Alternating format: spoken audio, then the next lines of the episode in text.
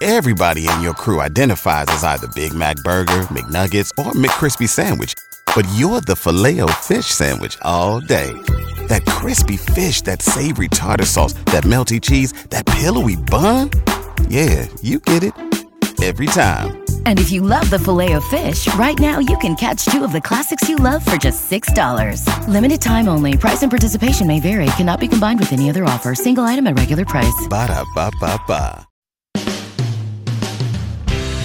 Good morning, and welcome to A Penny for Your Thoughts with Brian Barnhart on News Talk 1400 and 93.9 FM WDWS. For nearly seven decades, Champaign Urbana's daily gathering spot for conversation, dialogue, and ideas. You can join it on the phone, via text, or online. Our phone number is 217 356 9397. Or text us on the Castle Heating and Cooling text line 217 351 5357.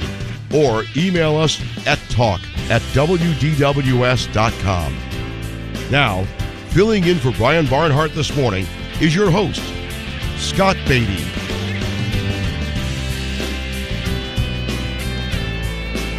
Hey, happy Monday. Bright and sunny, a crisp fall day.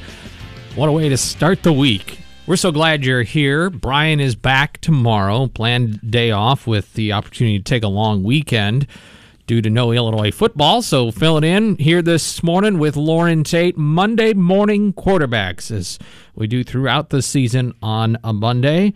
That's my second go around with you on a Monday. Yeah, where do you want to start? You got about a hundred different ways. No kidding. We've got college football to talk about. We've got the NFL. We've got Major League Baseball. Chris Thomas, Illinois volleyball coach, is going to join us live here at the bottom of the hour. They're off to a 2 0 Big Ten start, beating Maryland and Northwestern.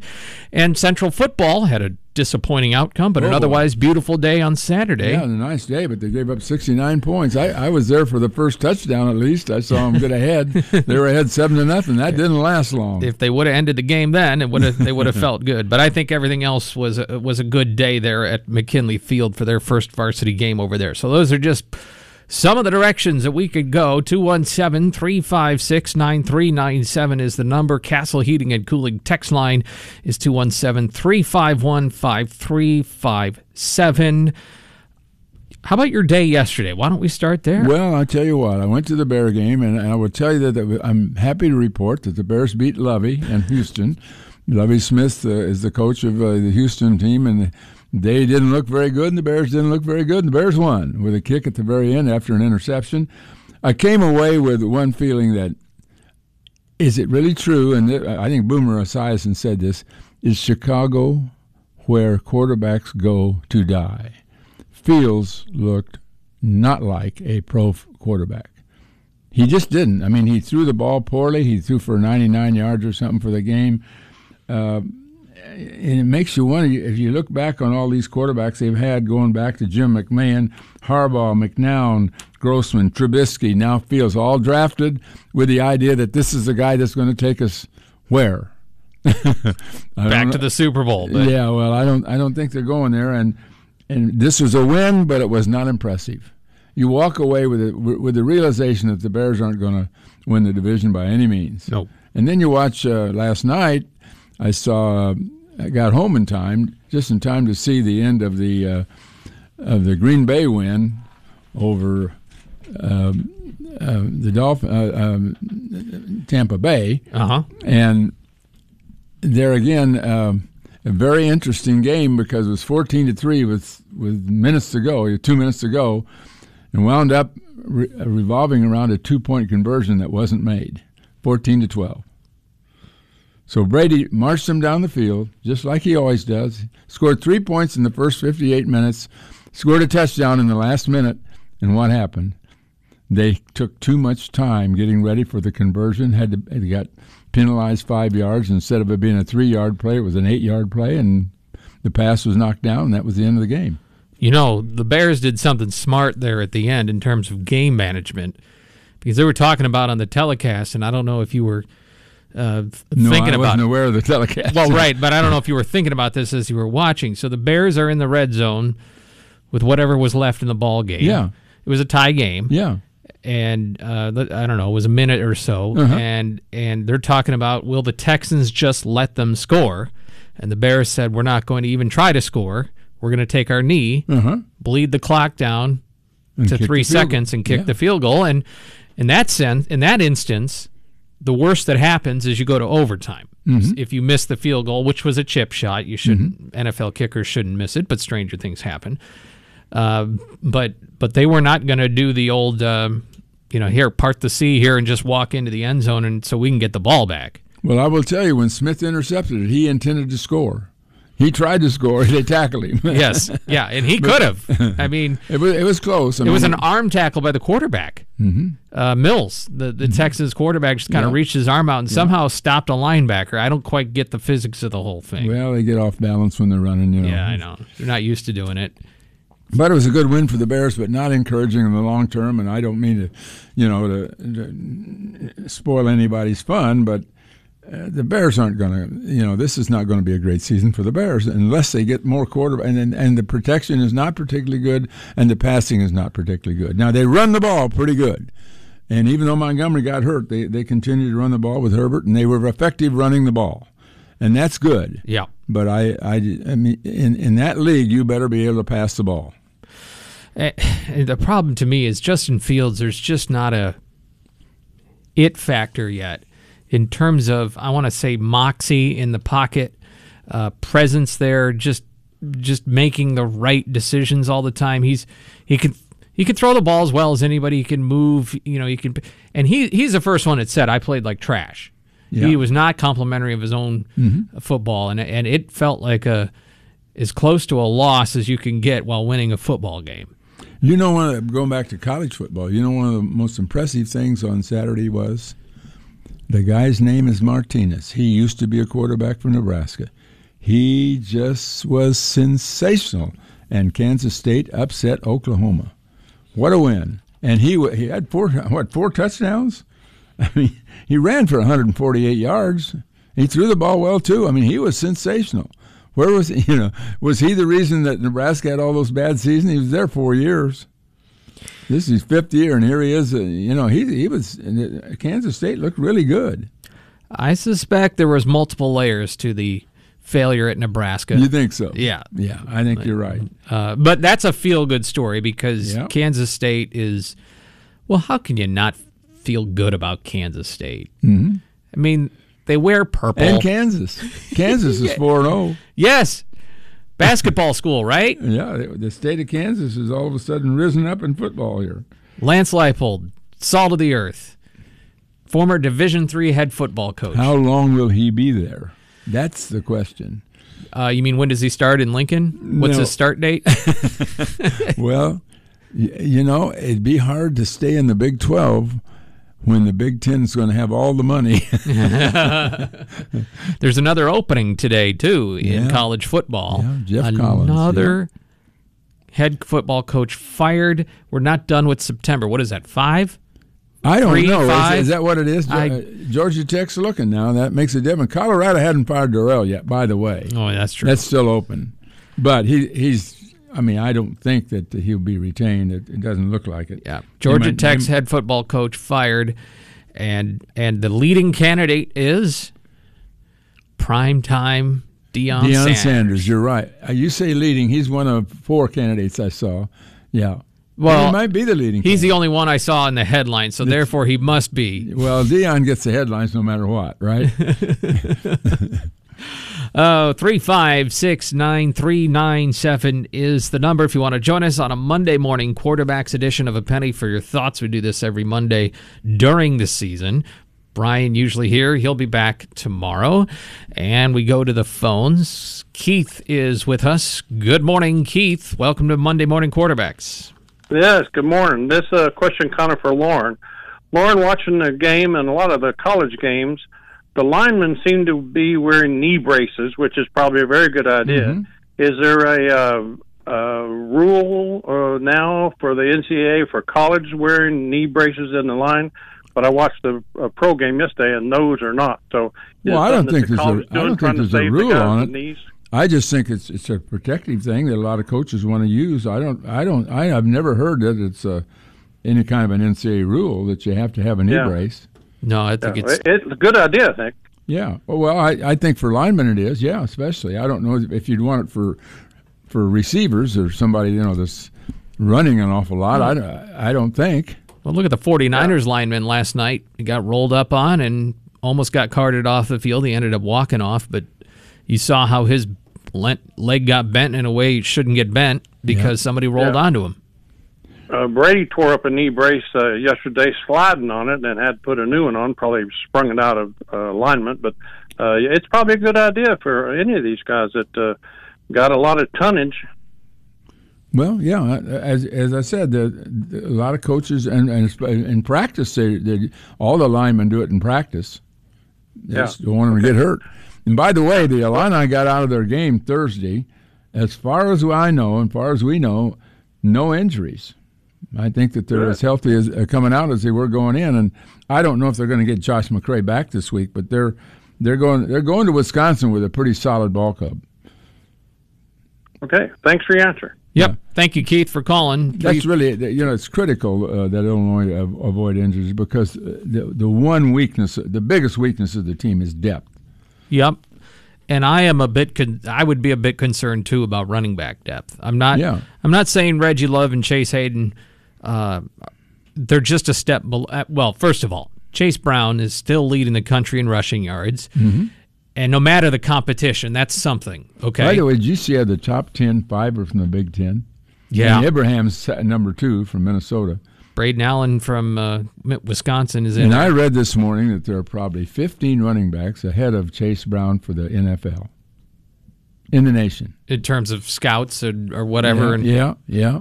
And I don't know how accurate that is, and I, but I, you know, we, here, here he is as a, as a candidate for all Big Ten running back, which the running backs in the Big Ten are, be, are the best in the nation, maybe. At least in terms of their production so far. Maybe they're not the best in the nation, but they are in terms of production. When you have five of the top ten, it, it indicates something else too. That this is a running league. This is a league where the the running game is is foremost in many cases. Yep. Not at Purdue, but most cases. Well, Purdue this week though won by rushing. Mm-hmm. They did not have a good passing day. Well, they didn't have their quarterback. Yep. Uh, Aidan, That O- helps. Aidan O'Connell was out. Yeah. Um, and so they turned to the run game.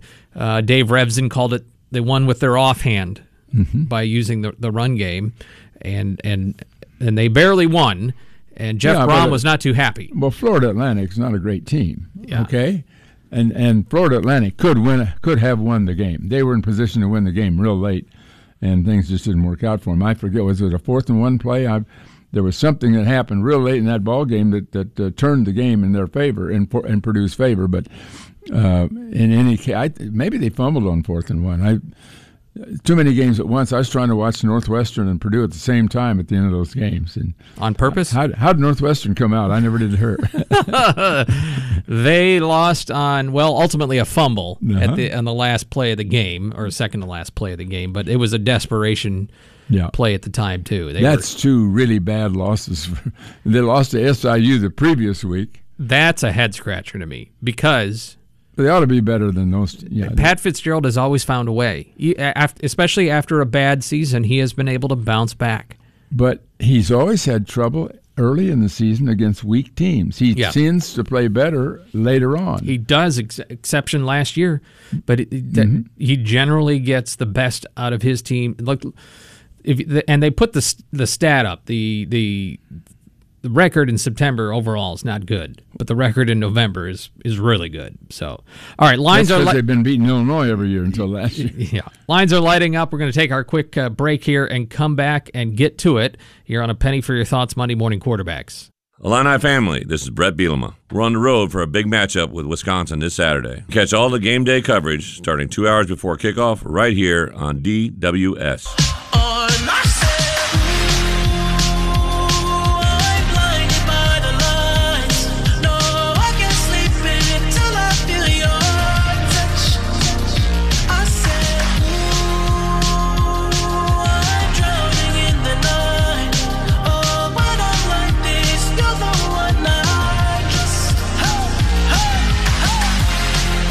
Monday morning quarterbacks Ready for your thoughts. Scott Beatty with Loren Tate.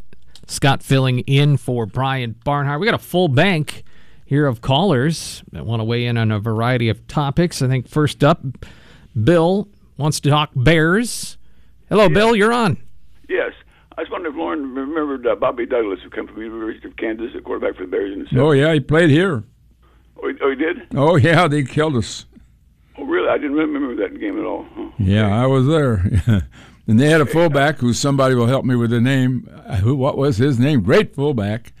Oh, yes. Uh, And they to him all the and they killed Illinois. They won by five or six touchdowns. okay, okay. Well, I'm talking about two. Bob, Bobby Douglas was on that team, though? On, for Kansas, you mean? Yes. He's talking about Bobby Douglas, Yeah. quarterback Yeah. for Kansas. Is that right? Sure. Yeah. Yeah. and played Illinois, right? Yeah. And Yeah, then he later, Played for, then he played for the Bears. yeah. But he could throw the football, but he, I mean, it, just, just the zingers, and he could run the football, he could do everything, but you know, like Yeah. anything else, he's going to fade away, I guess. Yeah, well, he's uh, he's one of the last really, really, really good quarterbacks that they. I mean, they've had uh, individual seasons where uh, you know they weren't so bad, but th- they're, we're just talking about their draftees. And that, that yeah. was the ones I mentioned: McMahon, Harbaugh, McNown, Grossman, Trubisky, and Fields. Uh, Yeah. They were all drafted uh, high, and uh, all have been less than sensational so far. They've actually had 31 quarterbacks drafted during the Super Bowl era. Is that right? Thir 31. yeah, but you know, it's it's, it's like it's like uh, uh, Boomer Esiason said that, that this is where quarterbacks go to die. Now they they they set what what the best uh, ground game offense yesterday since what 1984. Somebody texted that in. I didn't see that. Uh, we don't know if that's officially. we haven't but- confirmed it, but that sounds that sounds possible. Yes. Wow. Wow. and They the did same, run the ball well, and by the way, and at the Fields- same time, hard to believe given the number of great running backs the Bears have had. Yeah. and then this was with a backup running back. Yeah, maybe that's not. Uh, I, I just wonder if that's accurate. But anyway, I'm not going to. I'm not going to dispute it because I don't know. But, uh, well, thanks, way, Bill. Fields Fields ran the ball well too. He had a really good run early in that game. Yeah. Oh, yeah. I mean, the Bears did it with their legs. Mm-hmm. They just need to be able to do it with the air. Kevin is next. Good morning, Kevin. Good morning, guys. How are you doing? We're doing great.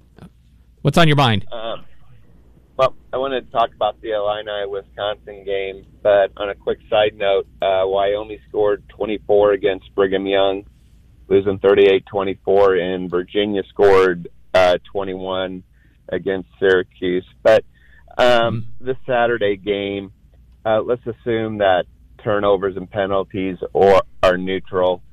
Um, do you think Illinois can put enough points up on the scoreboard uh, to beat Wisconsin? And who has the stronger defense between the two teams? Well, I, I don't think Yeah, we know that tough for sure. I think that yeah, I think it's a really good question. I think right now I would I would lean toward Illinois, but that may be uh, prejudice on my part. Um, I think if penalties and turnovers are neutral, which they never are, or, or seldom are, this, I think that Illinois's got a great chance up there. But I but but the problem is that turnovers and penalties are never neutral, and and you know you're going into a tough place to play, and they they- they'll be favored by nine nine and a half points is Wisconsin. The first line I've seen that I'm looking at here is Wisconsin's favored by eight. Okay, well I saw it was nine and nine point five yesterday, so it's coming down. So maybe uh, some people are getting on the Illinois, throwing some money in from Illinois. What do you think? I, I would be tempted. I, I- I don't bet, but Kevin, I'd be tempted to take the take Illinois to cover on that. But still, every eh, probably it's going to be a going to take a, a mistake free game, kind of what you're talking about for Illinois to win this. Yep. All right, thanks, guys. I appreciate it. day. I really don't know how to. Illinois has been strong in stopping the run. They've been Well, they're getting- tremendous they've been in stopping getting- the pass. They've been getting great, unexpectedly good play from Avery at the nose. Unexpectedly good. And the two tackles are both possible. If they play well in this, if, if we see Newton really play well in this game, uh, he's an NFL player. And I think that Randolph is also. So, how you tell me, and I, and I tried to write it in, the, in my column uh, in Sunday. Illinois doesn't have a single defensive tackle in the NFL, not one, and they don't. You know, they would be. This would be the first two guys on one team where you had two players like this defense at defensive tackle. Plus, Kaufman's coming on really strong at defensive end, and Coleman. Yep. And I'd say that Illinois got a chance defensively to to, to, to handle uh, uh, Wisconsin's ground game, and Wisconsin's ground game is really good. Set the over under at 44. I, I, I don't know if there's going to be that many points on the board. Yep. One more here, and then uh, we'll be visiting with Chris Thomas. Steve, go ahead. You're on with us. Hey, I hope you guys can hear me over the combine. I'm standing out in the bean field. All hear, right. you, hear you loud and clear. Okay. I just want to tell you the best game I watched in football Saturday, college football, was Kansas State at Oklahoma. Yeah, me Kansas too. The reject Nebraska quarterback, who you're talking about rushing, he ran wild. The running backs ran wild, and Oklahoma couldn't stop him. I thought that was terrific. Yeah. We, we agree with you. Everybody loves an underdog. Yep. But the fact that Oklahoma thinks they got to go to bigger pastures and everything, I thought they got a taste of their own medicine. Yeah, they did. Everybody wants to beat Oklahoma and Texas, and they did it this weekend. Texas lost too. Texas Tech, I think, beat Texas. That's right. So, well, anyway, How's keep the- up the good work. How's the yield looking? Terrific. I'll have more to give to NIL. Good for you. Give it to the volleyball team. Yeah, Coach Thomas's uh, eyes just lit up there. All right, thanks, Steve. You bet. Bye. All right. 356 9397. Going to visit a few minutes with Illinois volleyball coach Chris Thomas. Quick timeout. We're right back. Still match point Illinois, 20 serving 24, set three. Cannon will send it over. ILL Chan as the crowd is at its feet. This place is filled up nicely. D outside Terry for the match. Got it through the triple block and down. That's an orange and blue victory. The Illini take set three over Northwestern. 25-20. They take the match three sets to zero. They're 2-0 in Big Ten play.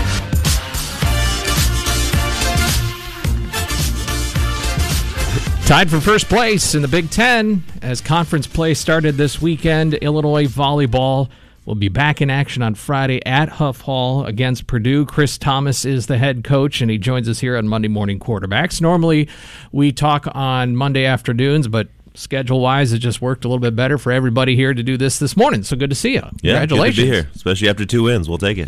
yeah.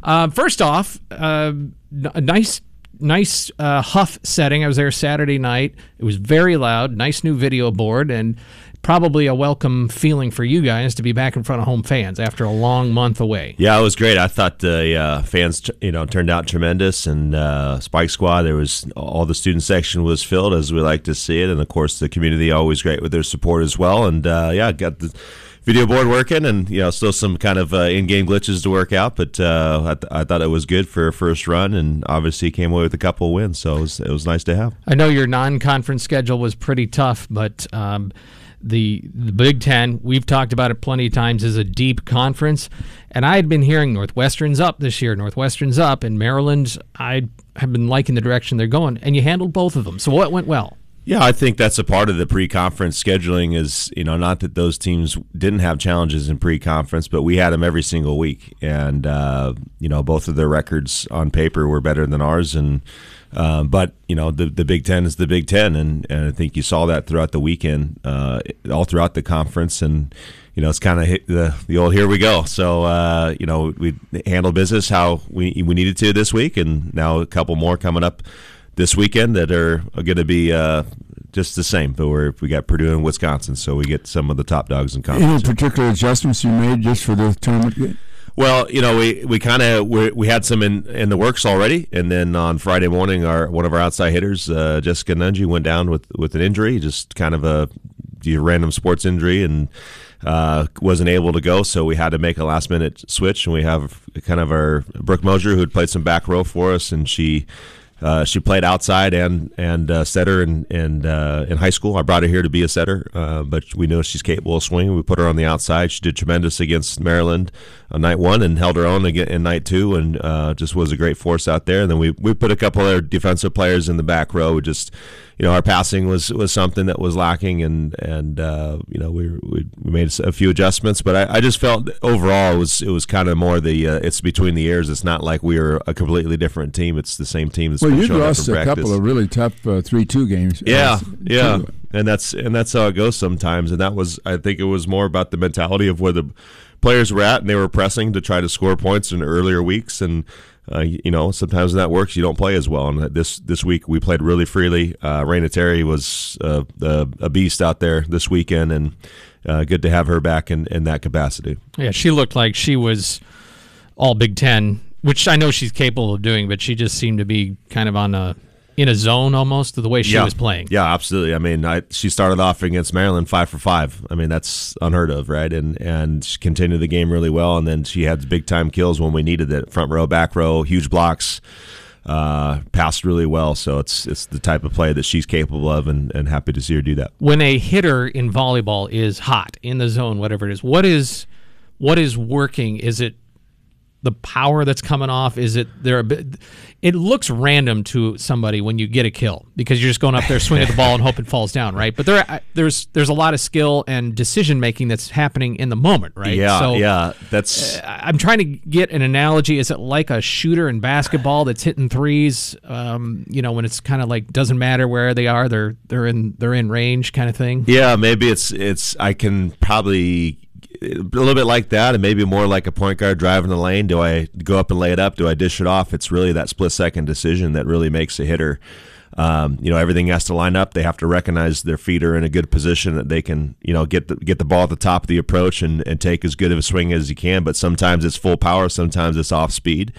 Um, and Raina mixed up all of her shots this weekend, so it was good to see. Kind of have to keep the defenses on their toes and not get them used to just defending one shot. Because if you're a one shot hitter, they're gonna everyone in the conference is good at defending it. So, um, yeah, it's just she made all the great decisions in the moment. Um, what and that's what great hitters do, and, and it turned out really well. And then Brooke Mosier, you remember you mentioned you brought her here as a setter, but you're using her as an outside hitter. She a bit of a Swiss Army knife as a volleyball player. Are there many that can do that? She's probably the the most talented volleyball player, all around volleyball player that I've coached uh, in a long time. Really? Yeah, she can do everything. And if if I needed her in the middle, she could probably figure it out. But uh, you know, for those two positions, I mean, she did it all through high school, through club. Um, you know, at, at 5'10", 5'11", it's not something you we usually look for at this level. But you know, we just needed her in a pinch, and she used every shot in the book too, and uh, really good to see. And you know, frustrated the defense, and I think that was a, a huge part of our, our, wins this weekend as well. Monday morning quarterbacks is brought to you by Birkey's in Urbana, your local Kubota dealer. Let's talk about Huff real quick and the ability to get there for the fans, particularly as the weather turns bad here. Uh, what what do you see uh, as uh, happening? Is there anything in the future for you there in terms of a, of a better place to play? Yeah, so right now, in terms of transportation for this season, it's uh, the weather's still good, it's it's still kind of the same where it's this availability of Huff or around Huff. Um, State Farm is also available too. I know there's a golf cart shuttles that are going back and forth while the weather's good. Once it turns, uh, maybe in November, I think uh, when once we start playing November, they have a Peoria charter that's going to shuttle people uh, to and from the game. Um, in the future, I know there's a parking lot that's being scheduled over by the Law Building, right across from the Smith Center. Um, so that's going to add a lot of uh, parking as well. And then, uh, yeah, it's wherever they end up putting us, we'll play. I mean, I know the hockey project got shut down uh, after COVID, and you know we we like Huff a, a, lot. You know, obviously the parking has to be addressed, but uh, I believe our people are doing that. This question has come up several times now. Is there room near Bielfeldt to build a building that might be for for volleyball, for example? Oh, there's room. there's room for yeah. for a building. It's just a matter of what they want to end up doing doing mm-hmm. with it, right? So right now, I know that parking is used for football and such, mm-hmm. and um, I, have heard several plans being thrown around, but uh, nothing that's you know more. You know, than, when you more, say that, that's used for parking, Illinois has got better parking for football than anybody. Oh, I- even if you took that away, they would still have the best parking for yeah, anybody. Absolutely, absolutely. So I those those decisions aren't mine. Obviously, I just you know show up and try to pretend I know what I'm doing. Well- try to try to get him to serve it in and pass it well. What, what have they there. done for for Huff this year in terms of making it better? Yeah, so that's uh, the scoreboard's huge, and if you haven't seen it yet, it, it yeah, I was told it was going to replace the the system that was already there, the old the old scoreboard, and it would just be all video screen. It's about twice that size, and so it really takes up that whole back wall and uh, adds a lot to the game. I still think there's more we can do to to engage the crowd and, and some of that, but I know this weekend was the first run for it. Um, and yeah, the, other than that, you know, we're just kind of getting some small upgrades here and there. There's maybe more internals to the team, but uh, it's it's been great. So. Uh, Coach, I, I think we have a call for you on that topic. Hey, fantastic. Now, just we got Lloyd, and remember, Coach didn't build the scoreboard if he didn't like it. nor, But do I I, think nor do I run it during the game. Yeah, there you go. Hey, Lloyd, you're on with the coach. Yeah, Coach, we were there Saturday night, and you just stole my thunder. That video board is is fantastic. Um, it adds a lot to the atmosphere and everything. And whoever runs it, and um, it's they need to uh, to work with the people at uh, Memorial Stadium because those those video replays there are horrible, and the music there. I don't know the music, but uh, Yeah, there's- guys got to whoever runs the one at Huff does an excellent job, and it's a Yeah. beautiful, beautiful scoreboard. Yeah, as as uh, you know, Huff is not uh, a, a new building, and so you know it's it's actually you know we're we we didn't have some preseason you know at, at Huff for one of two things, and that was one of them is that we weren't sure you know when the scoreboard was going to get finished, and they had to go through all the testing and everything else, and the, went through some glitches and whatnot, and uh, you know we, we knew that we are going to have some uh, you know just kind of getting used to the system and getting used to the camera feeds and all that stuff. So I, I can promise you that will improve. Uh, you know, but for a first run, we're fairly happy with it, and uh, we got the speakers working a little bit better on the second night, so that was good to have too. So, uh, but we'll get there. Like anything, it's a it's a learning curve, and uh, you know, just like we talk talk about with our team, we just expect improvement at uh, every single match we step on the floor there. Thanks, Lloyd, for the call. Thank you, thank you. All right. Friday night at Huff Hall with that video board. Purdue. Yeah. They're pretty good, by the way. And then you go Sunday to Wisconsin. They won a national championship, by the way. Yeah, yeah. Both both teams uh, in the top ten, or I think Purdue's close to it, and um, they're going to shoot up into the top ten after this weekend. So, uh, two top ten battles, and uh, it's always nice to, to play them. We've we've seemed to match up really well against Purdue over the last several years. Um, and Wisconsin, we've you know we've had some battles with them as well too, and you know they they won the national championship, but they're coming off you know trying to replace a lot of pieces. So we hope to kind of get them back on their heels and, and play our game and see what we can do. I was going to ask you about Purdue. Yeah, it does. Uh, you you do have had their number a number of times for whatever reason. Maybe you don't want to say, but is it clear to you? Yeah, I can see why we've matched up well with a certain team stylistically and versus other teams where we just haven't because even if we're both really good, it's just kind of how they face each other. Yes. right? Sorry, I just made your point, right? yeah. You said the you know, That's yes the or no, second time this you know, yes or no question. Yeah, I made that Uh, mistake on yeah, I- Saturday. I, I, I can elaborate on that though. Yeah. uh, I, I just think yeah, there's always going to be certain styles of play and training and how you do things, and uh, you know one one coach's way of doing it. You know, I, I tell this to the players from time to time, and I'll I'll go back to a conversation I had with Jordan Poulter back when she was here when 2018 when we made our run to the Final Four. She's like, well, you, we're mid October, we're doing decently. She goes, ah, do you think we can do well in the tournament? I was like, well, you need a couple things happen for you. You need to be healthy at the time of tournament. Obviously, you need to make it there. Um, you need and and you need your matchups to go well.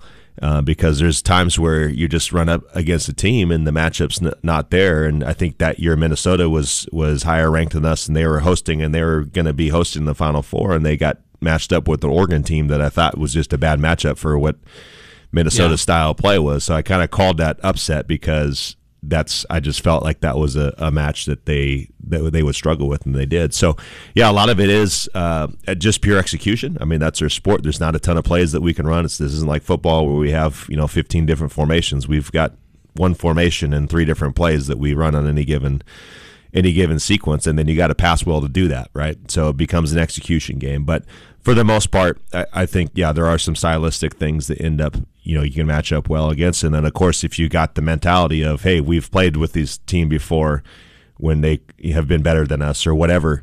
you, you kind of have that mental edge when you walk into a into a gym. So we hope to have that here on Friday as well. It always seemed like the team that sets up the best has the best chance to score. Obviously, How, how's your setting been this year? Yeah, Diana's been great. You know, fifth year senior, and uh, you know I think she's one of the ones that was maybe pressing a little bit in the preseason where she was trying to make you know some decisions and uh, trying to set some people that you know sh- she felt like she had to do more than than what is was needed, and we just kind of sat down last week with all the players, not just her, but but her specifically because she's the quarterback, she runs it right, and we're just trying to tell her that. Hey, just make the easy choice. We got hitters that can that can do something, and we don't need to be super flashy. And um, she did a nice job this week, and just making the good choice and the easy choice, and I should say, and uh, really worked well. And uh, just let our hitters go to work, and which they did. All right, coach, let you off to a new week of preparation. Purdue Friday night at Huff Hall, 7 p.m. for serve. Sunday afternoon up in Madison at that old field house. That uh, also can get a little bit raucous in there Yeah, too. yeah, So we're looking forward to it. Yep. Appreciate your time, sir. Good luck. Thank you. Congratulations on a 2 0 start. That's Chris Thomas with us here on Monday Morning Quarterbacks, brought to you by Birkey's in Urbana, your local Kubota dealer. We'll get a news update here. It's brought to you by First Mid Bank and Trust, providing financial solutions since 1865. Visit firstmid.com to find out more. It's easy to listen to us anywhere. Download the News Gazette app and click on Listen Live to News Talk 1400 and 93.9 FM.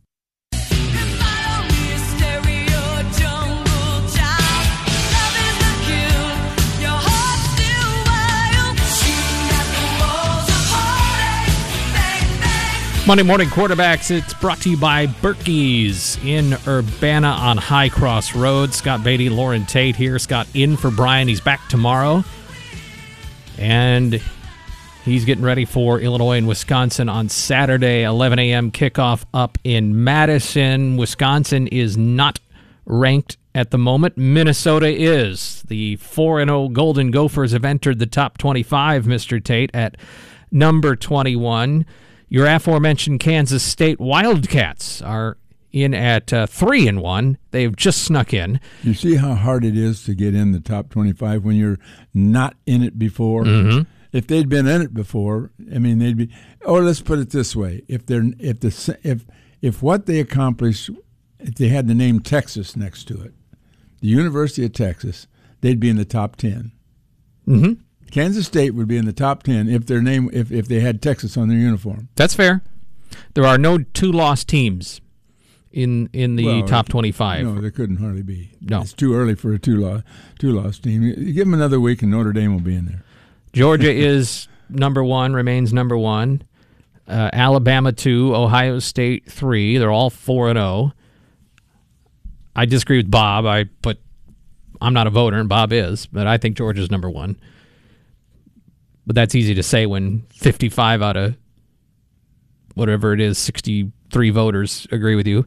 Um, I, I, I'm not out on a limb there, but I, I, I could see where you get there. Um, but you know, Kansas is not in the top 25 either at Well, four no, and of oh. At four and oh. not. They're Kansas. Put Texas on the uniform. what would you do? But uh, the Gophers, uh, look, the the Big Ten West um, is is open. Oh, But it's still. I mean, based everybody's jumping on- everybody's jumping on Minnesota now, but really, come on, they're, they're- it's still early. It is still early, but they did look impressive. I It's agree. not easy I to go into, and I know you, you, you, you uh, Michigan State coming here in November. You've been concerned about that one, but now Michigan State looks like they're a peg down. Well, yeah, they definitely look like they're pegged down. Their pass defense is terrible. I mean, they, yeah, and they lost a couple cornerbacks. Uh, They're they're vulnerable as the devil. But uh, do I think it's a, a pushover for Illinois? No, not in. I think all these games are just going to be tough as they can be. I think Illinois will be, a, but probably be an underdog in most of the games. Now the Michigan State thing. Look, I'm not going to try to guess what the what the spread is on a game a month from now. I don't know who's No, going to no, be, no. I don't know who's going to be playing for them, and I don't know who's going to be playing for Illinois. Illinois depth still worries me. In addition to all the on-field action this weekend, there was also the Hall of Fame weekend for Illinois. Jeff is on the line. He has a thought about that. Jeff. Hi, good morning, uh, guys. And uh, uh, Loren, I wanted to uh, ask you about something that I saw and has always intrigued me. It was in the book called A Century of Orange and Blue that came out a long time ago, it now, um, about uh, the Illinois basketball team. And um, what they said was that uh, back at in the days when we played as Huff Gym, as it was known then, um, that uh, a number of the football players used to sit really close to the to the court and First row. game faces. On. Really, you remember this? Oh, yeah. because I don't. Oh yeah, they sat there in the first row when when I was in school. Mm-hmm. Yeah. Well, that that predates me because uh, there was a comment that said uh, Dick Butkus and Ray Nitschke sitting there with their game faces on, and I Mhm. thought, well, that's a ridiculous statement. I think because I don't think Butkus and Nitschke were there at the same time, were they? No, no, they weren't. Didn't think so. Okay. I thought you could say that's ridiculous as if their face was ever different from their game face. well, you've seen them more recently. Are they more relaxed? Well, is Dick more relaxed now?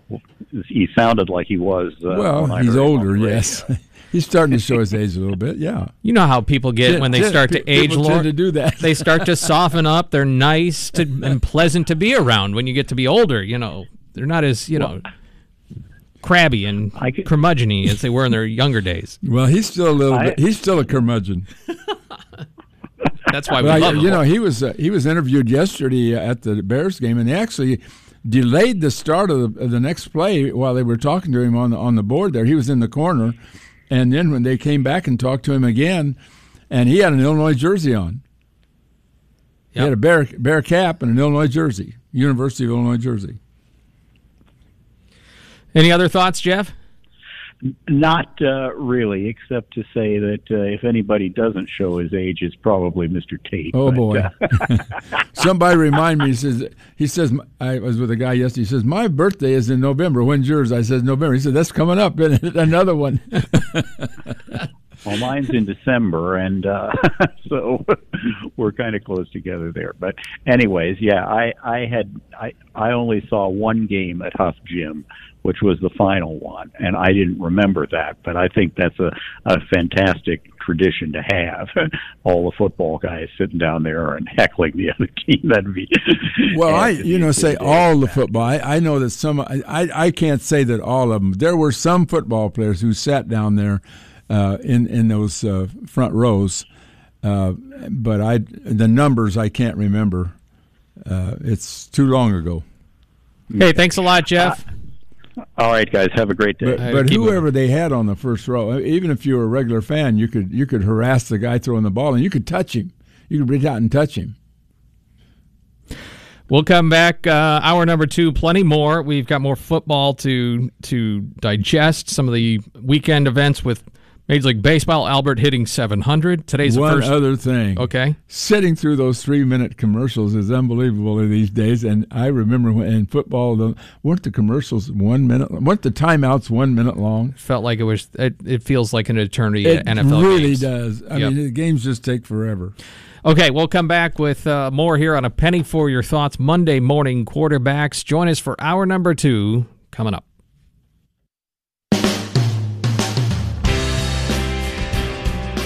It's the second hour of A Penny for Your Thoughts with Brian Barnhart on News Talk 1400 and 93.9 FM WDWS. You can join in on the phone, via text, or online.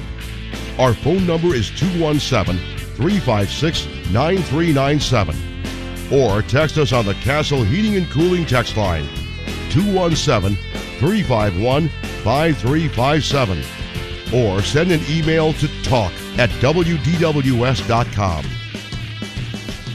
Filling in for Brian Barnhart this morning, Scott Beatty.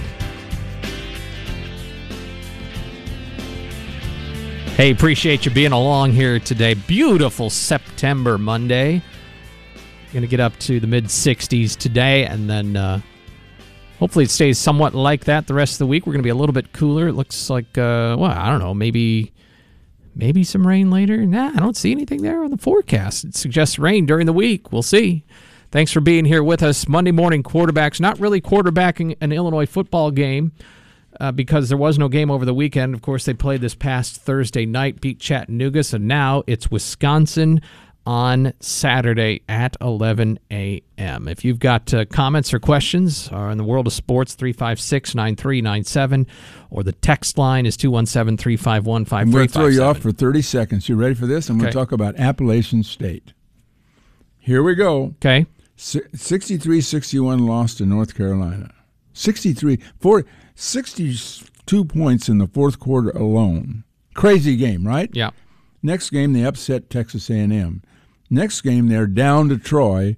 Game's practically over. Hail Mary. Hail Mary didn't even reach the end zone. Flipped up in the air, caught on the five yard line, taken in for a touchdown. Appalachian State wins. Yesterday, this Saturday, they had a 28 to 3 lead on James Madison and lost. or at least they blew the lead. I don't I don't even know the final score, but I know they blew the lead.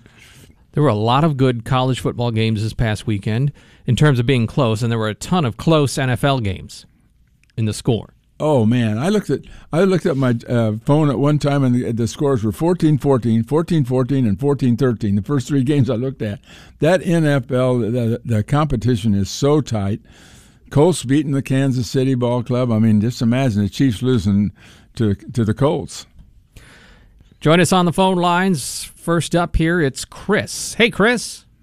Hi, Scott Loren. How you doing today? Doing great, sir. What's on your mind? Of course, there's a lot of good high school football locally, but uh, one team you don't want to come out and see is uh, Mahomet-Seymour Bulldogs. Uh, they pretty pretty uh, offensively and defensively. Um, they're really doing great this season, undefeated, and they have Quincy Notre Dame coming into town uh, Friday night in Mahomet. So I just want to throw that out at you guys. Uh, uh, just, just a fun team to watch on both sides of the ball and very explosive um, uh, both sides. So I uh, just want to give a, a shout out to the Bulldogs of Mahomet. They're playing great. One of the things I love about high school football is you can uh, you, you you you can have it you can have things turned around pretty quick. Yeah. Mm-hmm. You know what I mean? Uh, and and there there were some down seasons there not too long ago, and they're they're back up. And by the way, not to deter anyone from going to see the game you just mentioned, but it will also be broadcast on our sister station, Light Rock 97.5. It's the game of the week this week for us. So Joey and sounds good. Joey and Colin will be uh, on the call, so folks can bring the radios out too. Hey, sounds good. Hey, thanks, Scott. You guys keep up doing a great job. Have a great day. Love it. Thank you. In my time in Champaign, I've never seen a school system blow up the way Appala- uh, Appalachian State. Appalachian State, by the way, did lose to James Madison, thirty-two to twenty-eight, after leading twenty-eight to three. Yeah, I just looked it up.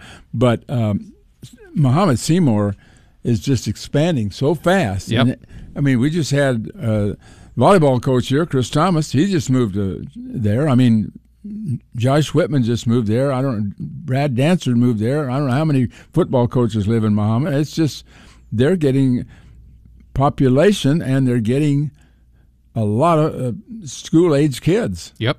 And a lot of them want to play football. What do you know? The schools are getting crowded. Yeah, and they they got to figure out some way to improve the the facilities. With I'm not sure they can do that. They don't have the votes. I don't think. All right, to Alan. Hello, Alan. Morning, guys. Uh, you know, uh, Loren, at the football game, they have a commercial clock, I call it, in the end zone. And uh, in between quarters, it seems like it's a four minute uh, four minute timeout, and then they have others that's three minute, and they have a two minute, and sometimes they have a two minute thirty second. You talking NFL? Uh, uh, no, I mean at the stadium there. If you look in the end zone in the horseshoe, there is a timeout that tells you how long Ah. timeout's going to be. You were talking about the Bears game yesterday Yeah, I was before about- the yeah. break. Mm-hmm. Oh, okay, the Bears game. Oh, well. Well, the great thing about the bad. Bears game is that they do things. Well, you you don't have to watch the commercials when you're at the game. You get to watch whatever they whatever they present during that three minutes, which is better than the commercials, maybe. But I don't know. Well, you do that at U of I too, hmm Yeah, somewhat. that's right. Noted exception for the radio advertisers on our broadcast, but Well, it's Uh, it, it really um, it's changed the game dramatically. Yeah, the, it has. uh, football is a television product. That's right. It's it's Uh, different. Baseball is different. I don't, you know, in Well- between innings is all right. You're just outside. You're having a good time. Football, there everything's geared towards the television experience. What else in your mind, Alan? Uh, baseball. Uh, Cardinals are not playing very good right now. I'm a little concerned about now they're pitching and they're hitting. Goldschmidt has all of a sudden has lost his power and he looks lost at the plate a lot of times. And uh, what is Tyler O'Neill's injury? You know? I don't know his injury, but he's always injured, so I don't worry about it anymore. yeah, but he makes a big difference when he's in the lineup. Do you really think so? Okay. At times, I think he does. Yeah, at times everybody does. You're right, but uh, But I mean, he's a better hitter than Cars- Carlson is. Uh, I don't know. Uh, I don't know if you count on Lars Nootbaar, but he's playing pretty well. But I think they got some holes in there. It's going to be hard to fix. Yeah, afraid. they just need to be hot at the left. right time. Uh, Goldschmidt hadn't had a home run since September the seventh, and I think he's something like four out of twenty something uh, in his recent hitting, and he he swings and misses an awful lot. But uh, the Yeah, Cardinals aren't. Look, this is not a good Cardinal team for a playoff. That doesn't mean they can't win, but they're not built for it. They don't have an ace pitcher. Who is your starting pitcher in the first game of the playoffs? They're going to be home. They're going to be playing uh, Philadelphia or San Diego or somebody. I don't know who they're going to play. And uh, who's your starting pitcher? Probably going to be either Wainwright or Montgomery. Well, it isn't going to be Montgomery. I mean, he's pitching bad. then it'll probably be Wainwright. Well, I don't think I. I don't know. I mean, the guy that's pitching better than anybody is Quintana right now. He's been the mo- he's been the trust, sharpest the uh, last few outings. I don't trust Flaherty. I hope they don't go with him. well, Mikolas Uh, maybe maybe it'll be Mikolas. Well, it could be. He pitched good the last time. It So I just named five guys. Let me They're let me about the let me say when it comes to who the Cardinals are going to start Yeah. in the playoffs. Okay. The same thing I have to tell my daughter when she refuses to pick something to get dressed. You have to pick one. I don't care that you don't like any of it. You have to wear something to school. they have to pitch somebody. That's right. I don't care that you don't like any of them. You have to pick pick one. All That's right. right. Thanks a lot. Well, Thanks a lot, Alan. Three five six nine three The. Cardinals right have a choice of five 500 pitchers. Five. They're roughly 500 pitchers. Not five hundred in number.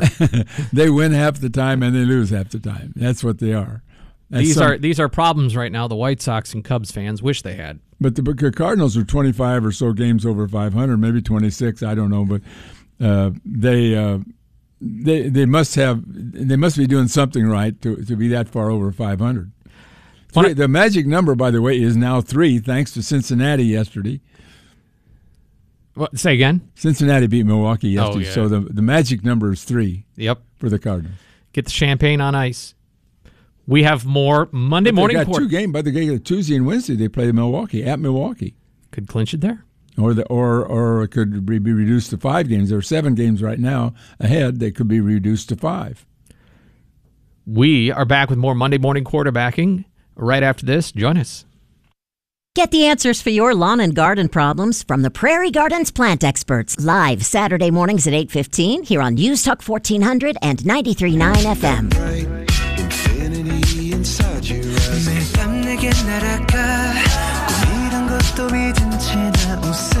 너를 만나 Never ending forever baby you, you are my universe and I Monday morning quarterbacking till 11 a.m. this morning. Join us on the phones 217 356 9397. Castle Heating and Cooling text line is 217 351 5357. Monday morning quarterbacks brought to you by Birkey's in Urbana on High Cross Road, your local Kubota dealer. Well, Central football got beat soundly by Wheaton St. Francis at that ball game against uh, at McKinley Field that was uh, so much a topic of conversation around here. But let me tell you, it was a beautiful day to have a football game. And a texter here says, I attended the Central game on Saturday, and other than the score, it was a great day. The administration and the Booster Club did a wonderful job. There cannot be any complaints, ran so smoothly. Lots of work was put into the day, and the team was so grateful. Yeah, I think I've never seen a game that was so lopsided, so incredibly lopsided that really everybody came away smiling and happy with it. you know, I mean, once it got out of hand, I mean, you knew you weren't going to win, and so it didn't matter what the score was. Ultimately, it was a loss, and so what? Yeah, yeah. No, it was. A- and, and the star player McMillan for uh, for Wheaton St. Francis uh, was injured on the first play of the game, and came out of the game at the quarter, and uh, never played the last three quarters, and and of course, he was he's coming to Illinois. He's going to enroll early at Illinois. He's he's on scholarship to Illinois. He's one of the football players that Bielema was offered a scholarship to. Yeah, I saw several of the media members that cover Illinois were out there just to talk to T.J. McMillan. Mm-hmm. Um, I don't know what it would have been like. There were not a lot of students there because it was a Saturday afternoon, and a lot of them are off doing their sports or whatever they, what other uh, activities they were. Um, but I can't. I mean, people told me I I haven't been to one, but they hold track events there. There's more people there for a track event than there was at this football game. And I'm not I'm not denigrating the football game. I'm just saying there's other events that are held there, like JV football, Mhm. track and field, Mhm. um, that are about the same kind of crowd. By the time it's all said and done, maybe there was a little bit more. I don't know. I, I, I didn't hear an attendance number in an official capacity, but people around there were estimating at about 400. Well, they had a they had a limit of 700. They weren't going to allow more than 700 people in, I guess, and they expected uh, maybe a few more people from Wheaton St. Francis that did not come. So I, I, I suppose at the end of the day, they there was all kinds of barricades up. You could only get in one way, out one way, that kind of stuff. Yeah, you couldn't you couldn't get off Prospect and go down the streets. There, Daniel was blocked. I, uh, my son Travis lives on Daniel, about a half a block in from Prospect, and I couldn't get into to his house. He he said he was going to leave a room for me to park there, but I I just turned left and parked on the other side of Prospect and and on the west side and, and walked across. I, I understand. I think at the end of the day, the argument for some It was an overreaction by everybody. Yeah. Just let everybody park where they want to. Come on, guys, you're going to be inconvenienced for three hours from 1 to 4 on a Saturday, one time a year, maybe one time in your lifetime. Of course, they're, what they're worried about if, is that what those people that didn't want the game to be played there are worried that it'll be played there again sometime. And maybe it will. I don't know. They're going to need a vote. I- a game if if it was Central Centennial and it was Central's game to host and they did it on a Friday night. I don't know how you'd get everybody in there. That well, could be I don't think you could. Yeah. That's a game to me that facility wise Mhm. maybe you have to play at Tommy Stewart Field like as was the case this year Mm-hmm. I already. that's right. But a Central Wheaton St. Francis game, there's just not a huge contingent from from the visitors that are going to come down and if Over the years, over the many years, central attendance at games has really fallen. Yeah. I do get there is an element of you said you weren't going to do this and then you did it. Mhm. And but at the end of the day, what's it harming? So so Well, that's my thing. As I said, I, I, I think it was just an overreaction, but that's okay. Yep. All right. Uh, uh, texter Benny says, "Congrats to the Tennessee Vols and the Buckeyes, and to Luke Fickell from Cincinnati, and congrats to ex Buckeye Justin Fields and the Bears. I don't miss Lovie Smith, so Benny's got a bunch of teams all there at once. Well, Tennessee beating Florida is a big deal. Yeah. In the SEC. And so, but uh, Arkansas, what happened to Arkansas? I thought they were going to really be good. I mean, Do you maybe- think they got a benefit of the doubt for being in the SEC, for being ranked and all that? Sure. I, I'm circling back to our Sure. prior conversation. absolutely. About who gets it. Yep. Yep.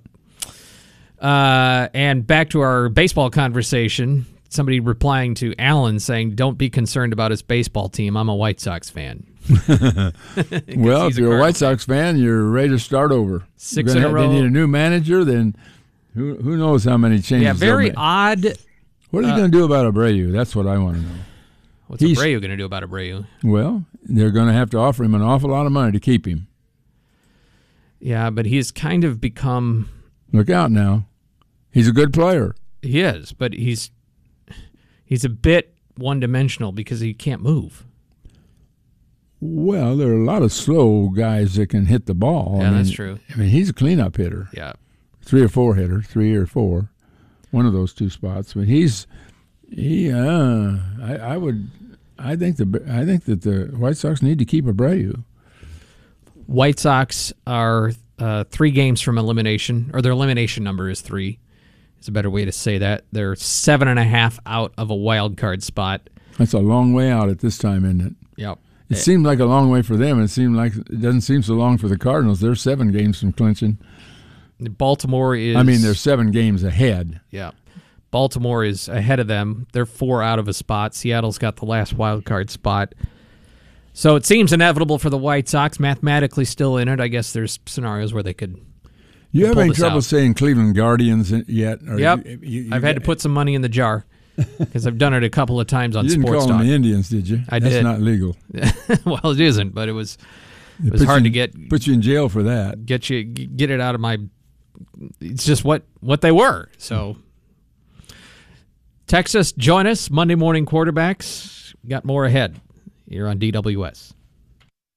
Hi, I'm Joey Wright. Join me and Colin Likas in Mahomet this Friday as Mahomet Seymour hosts Quincy Notre Dame in the Light Rock 97.5 and News Gazette High School Football Game of the Week. It's on our sister station 97.5 Friday at 6:45. Join us. Hi, this is Colin Likas with the News Gazette. Join us on Wednesday for the Serve Pro Prep Football Confidential Show, powered by the U of I Army ROTC, live at 6 p.m. right here on DWS.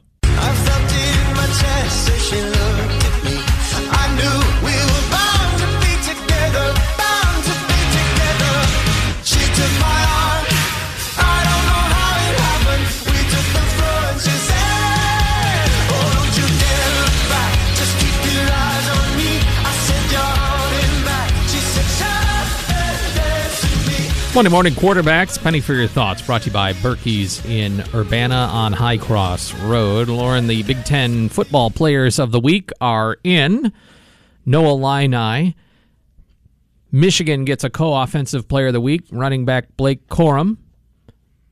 243 yards on 20 carries. That's the seventh best Michigan rushing performance That's a ever. lot of yards. They beat Maryland by seven points, 34 27. Yep.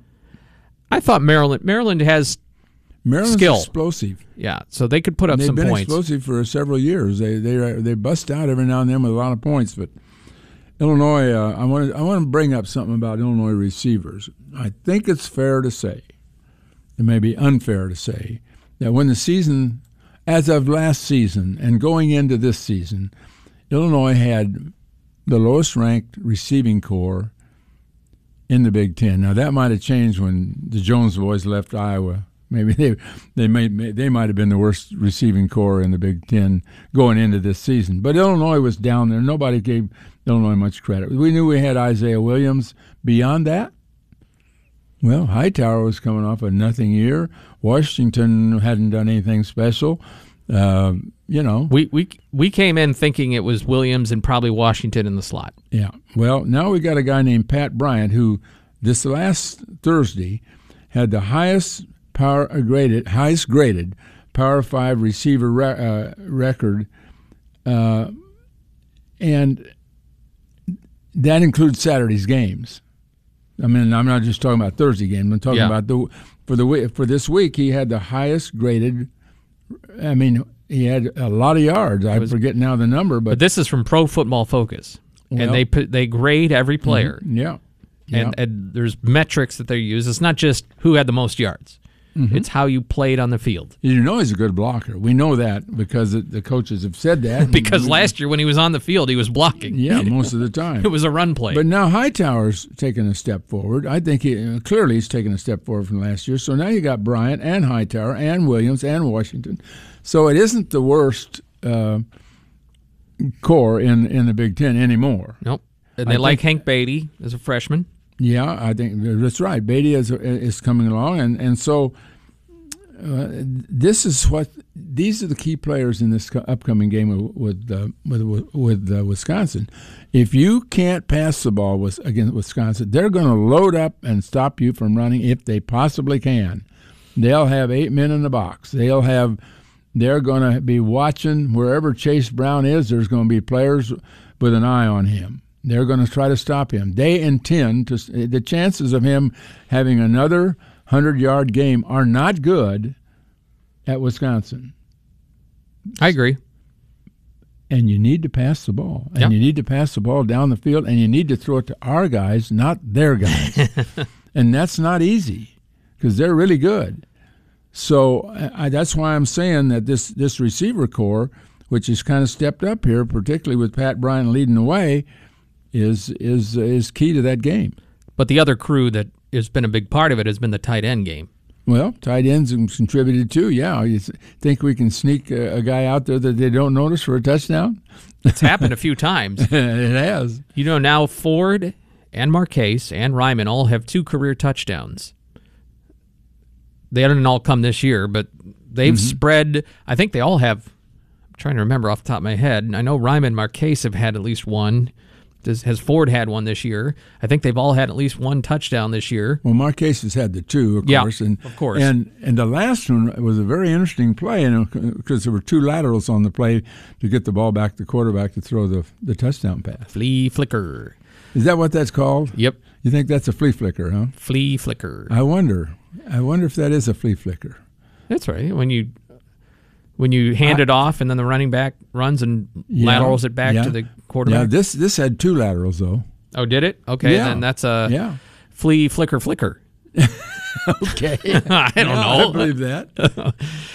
Kaevon Merriweather from Iowa is the co-defensive player of the week. Returned a fumble for a touchdown, 30 yards. Had another interception that he returned for 33 yards. Three tackles and a pass breakup. Iowa also gets special teams player of the week. Tory Taylor, their punter, punted five times inside the 20. Um, five inside the 20 average of 42.6 punts, 42.6 yards per punt. And he beat out, uh, played a, a good punter for Rutgers. Mm-hmm. That was a punt off over there. Mm-hmm. Every game for Iowa was a punt off. Did they have two defensive touchdowns in their win? yes, the first two. Yeah. 27 10 win for Iowa. So they still win it, but they win 13 10 if they don't have those defensive win the Well, touchdowns. Those two touchdowns really changed the game early. this is what, look, this is what Lovie Smith knew. Yeah, and most well- coaches know if you can get a defensive touchdown, if you can get a special teams touchdown, uh, we were talking about it this week. Michael Martin, uh, we were talking about it. If you get a punt block in a game, 85% of the time you're going to win the game. Is that right? Eighty-five percent. Huh? These these are the plays. Mm-hmm. Look at last year. Illinois was right there, and then Iowa gets a, a, a Kickoff. kickoff return. It Yeah. just it's a backbreaker. Oh, it's just a killer. Yeah, that, that was a shame. Illinois ahead ten to nothing. Tanner Morgan from Minnesota, also a co-offensive player of the week.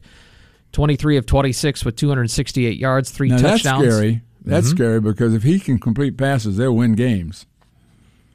Minnesota, uh, you know, I don't think that they're passing. I don't think that Tanner Morgan has been that good. He's a good, solid veteran quarterback. Ohio State linebacker Tommy Eichenberg gets a co-defensive player of the week as well. And Ohio State, of course, beat Wisconsin 52-21. So there's some of what's coming up. Minnesota looks to be a little bit of the favorite here in the Big Ten West. I wouldn't count out Wisconsin or Iowa yet. And hey, Illinois, I'm not here to tell you they're going to win the Big Ten West. I'm here to say can't count them out. Well, no, you can't count anybody out yet. Well, I might count out Northwestern. Well, it was Nebraska. Wisconsin. I mean, I'm sorry, uh, Northwestern and Nebraska. You can count out. I I'm guess. willing to go out on a limb. The loss to Indiana is going to hurt. News is brought to you by OSF Cardiovascular Institute. Your heart is our mission. Learn more at osfhealthcare.org slash beat. Final couple of segments of Monday Morning Quarterbacking after this. Join us following Saturday Sports Talk at 9 o'clock, Illini Game Day on Saturday from Camp Randall Stadium, 11 o'clock kick, Illinois and Wisconsin. Big Ten football.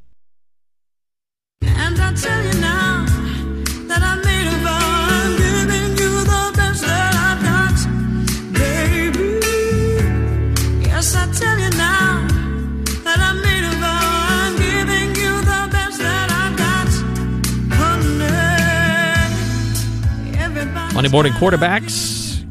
A couple more chances here if you want to weigh in on anything uh, sports related. Tomorrow, Brian is in. He'll have a shorter show on the money at 10 a.m. tomorrow. So, open line in the first hour. I've got my five things that I've learned about Illinois basketball since in the last three months. Okay, two months, whatever. Okay. You ready? How did you get? How did you get all the way to five? Well, I, Okay. I- maybe I maybe that's too many.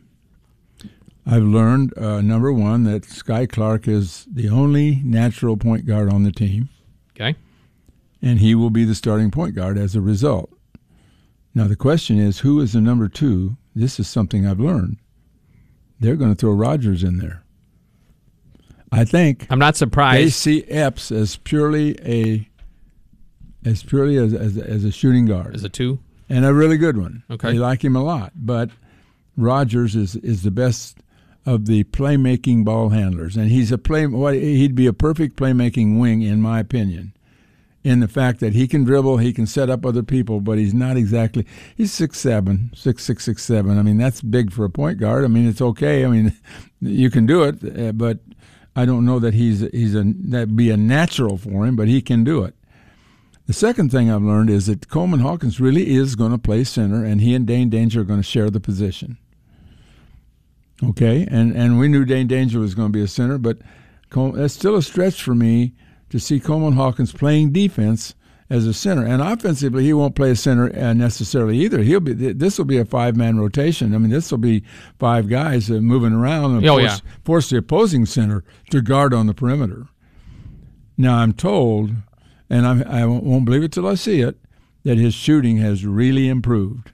Is that the fourth thing or still part of the third? Oh, I don't know. I've We lost said five count things. here. Well, okay, But, we said Skyy. Just to recap, the five things Loren's learned: Skyy Well, Clark's I'm- the primary point guard. stuff out. And number two, Jayden Eds. Epps is Yeah, going to be uh, well, one of the things I've learned is that, that uh, Shannon's going to lead the team in NIL money. you want to you want to argue with that? No. He'll also lead him in scoring. Okay. That, that's and I think that's a good that's guess. not something I've learned because he hadn't done it yet. But, I think that he is a leading candidate to. He's a, he's likely to lead the team in scoring if he stays healthy and and plays the way I expect him to. But but I don't. Is it fair to say I don't know that he's going to be the dominant scorer? No, I don't think they're going to have a 20 point score. Yeah. And and I, I think it's going to the the scoring is going to be more balanced than than we've seen. I think uh, with Melendez stepping in there, Mayer, Mayer's going to step in there. Goode's going to get his chance to play. And you know, coach is going to play eight nine at least, uh, and, Goode's going to be a part of that. But I don't think Goode will start. I, I I see a lineup without him in the starting lineup because I think Mayer and Shannon have to be in the lineup. Uh, Coleman Hawkins has to be in the lineup. Clark has to be in the lineup. Now there's another spot open. Is that Melendez? Is that Goode? Uh, who is it? You haven't learned that one yet. Well, no. I think that I think that we might not know that for a month Mm-hmm. Or maybe longer. Today is the first day of practice, um, and it used to be This is- that everybody could could start at a certain time.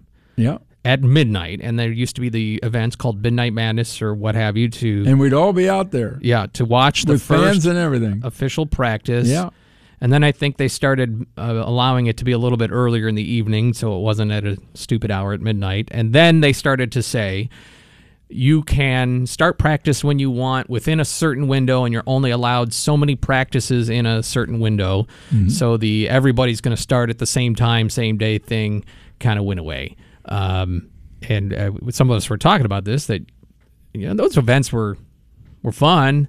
Um, they're, but I don't I don't know that Illinois needs it to build hype. They just sold out their student uh, section in less time than this segment is. Here, here's a question: Can you bring together a player from, let's say, Texas Tech, or or let's say Baylor, or let's say high school, or let's say a freshman that didn't play much like Melendez?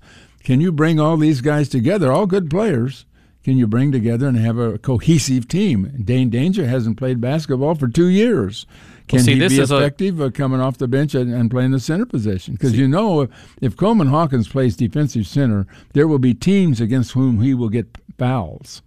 Oh, he, he's going to have trouble against Michigan and Indiana, particularly because they got great centers that can score against anybody.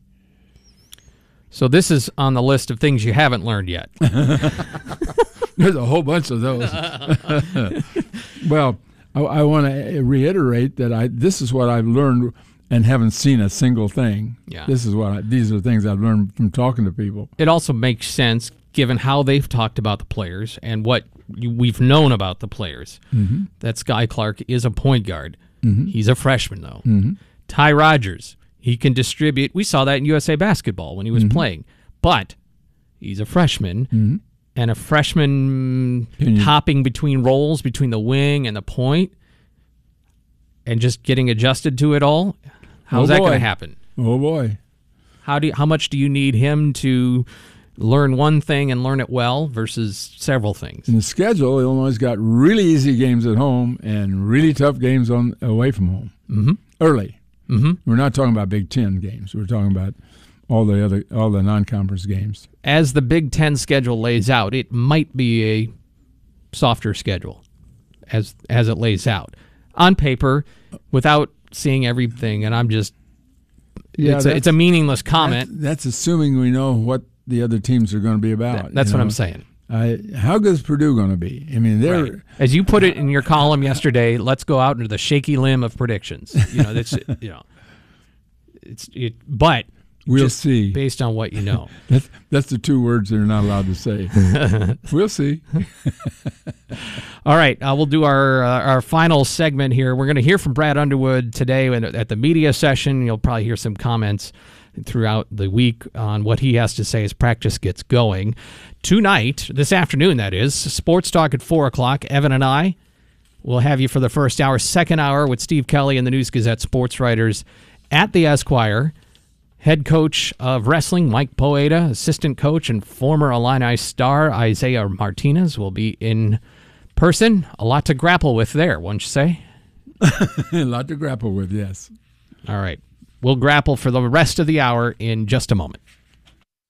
Catch the News Gazette's Pigskin Picks football contest powered by the Illini Union Bookstore. Get your official game card in the News Gazette print edition each day during the season and choose the exact final score for each team in that week's matchup. A winning official card gets a $300 prize pack made up of cold hard cash and a gift card to the Illini Union Bookstore. If no one guesses correctly, the prize rolls over to the next week. Official game cards must be turned in to play at the News Gazette office or the Illini Union Bookstore by each week's deadline. See official game card for full contest details.